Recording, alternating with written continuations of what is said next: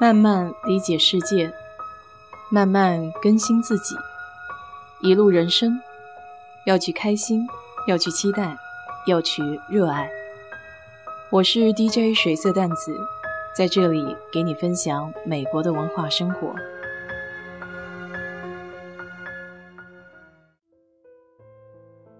周末的时候，心血来潮，穿了一双新鞋去逛街，走了半天下来。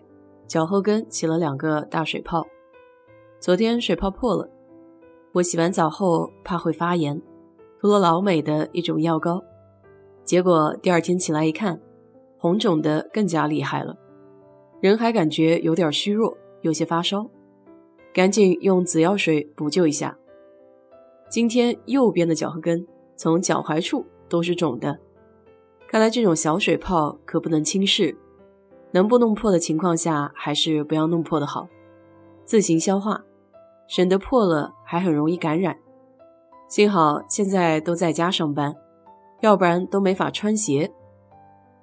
话说周末逛超市的时候，又看到了我最心仪的一种水果。德州本地的超市 H-E-B 里面常年都有各种水果，其中以葡萄的种类居多，有什么白葡萄、红葡萄。无籽葡萄、棉花糖葡萄，我最喜欢的一种葡萄叫 Moondrop，翻译成中文的话也挺唯美，叫月光之泪，学名是蓝宝石葡萄。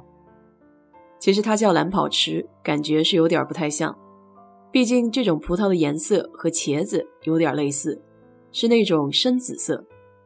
它的形状也很特别，细长细长的，基本和小手指一般长短。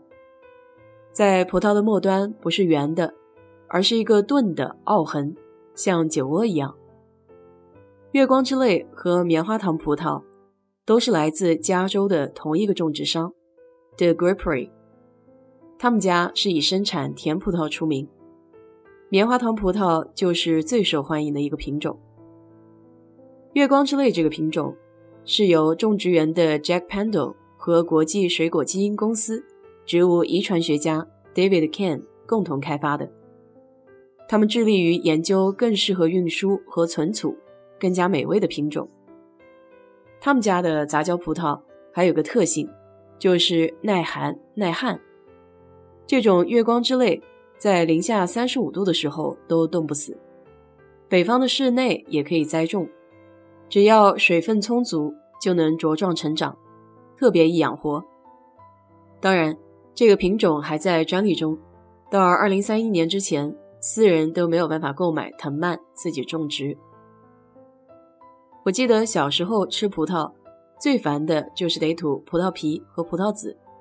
我通常都是把葡萄一颗整塞进嘴里，再吐皮吐籽。这种月光之类的皮就特别的薄，还没有籽，可以说吃起来非常的便利，一口一个。基本上停不下来。不仅如此，它还非常的甜，和新疆的马奶葡萄有的一比。上研究生那会儿，同实验室的出差去了趟新疆，特地邮寄了一箱马奶葡萄回来。虽然半箱都坏了，但仅剩的半箱仍然让人回味无穷。那个甜还真不是一般葡萄就能相提并美的。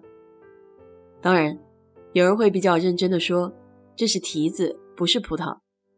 那这两者又有什么样的区别呢？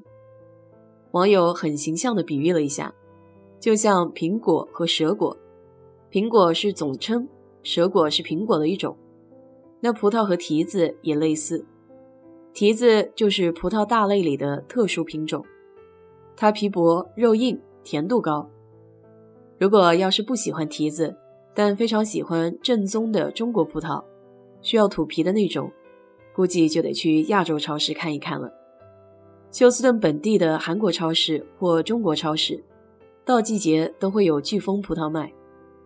一般美国人超市卖的大多都是提子，比较接近飓风的那种葡萄叫 Concord，甜中带酸。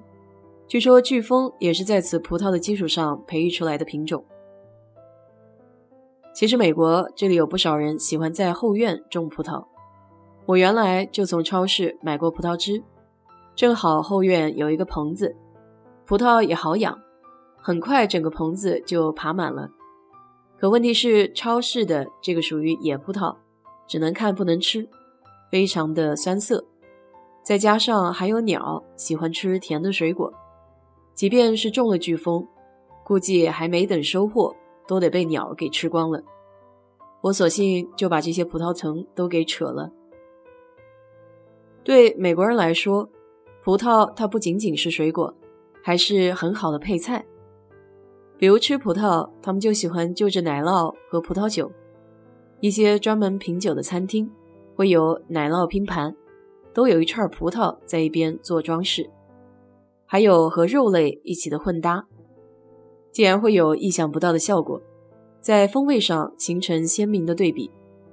有一道菜就是把意大利的香肠和葡萄放在一起烧烤，想象一下，葡萄烤过之后外皮焦脆，咬一口就会在嘴里爆开，多汁又丰盈。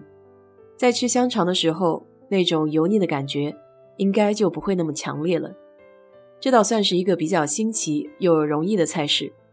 下次在家里，你也可以拿空气炸锅试一试。好了，今天就给你聊到这里吧。如果你对这期节目感兴趣的话，欢迎在我的评论区留言，谢谢。